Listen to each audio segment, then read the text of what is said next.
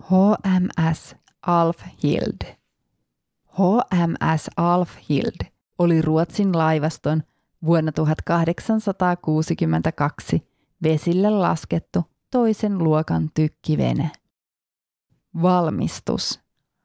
Alus laskettiin vesille 10. joulukuuta 1862 Bergsundin telakalta ja se otettiin palvelukseen 16. heinäkuuta 1863.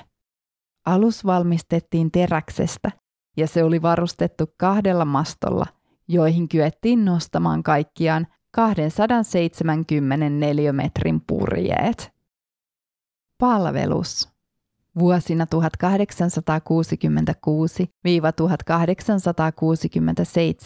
aluksen tykit korvattiin yhdellä 96 mm kanuunalla ja samalla miehisten tarve laski 31 mieheen.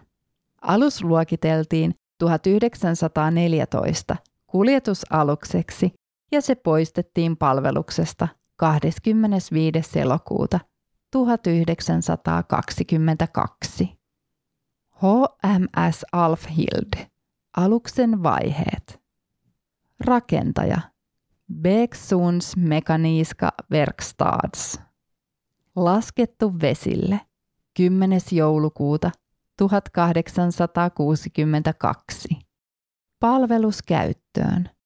16. heinäkuuta 1863. Palvelus käytöstä. 25. elokuuta 1922. Tekniset tiedot. Uppouma. 189 tonnia. Pituus 30,3 metriä. Kokonaispituus. Leveys 6,7 metriä. Syväys 2,2 metriä. Koneteho 130 hevosvoimaa. Nopeus 8 solmua. Miehistöä 40. Aseistus. Kaksi kertaa 226 mm tykkiä. 10 kertaa 41 mm reelinkitykkiä.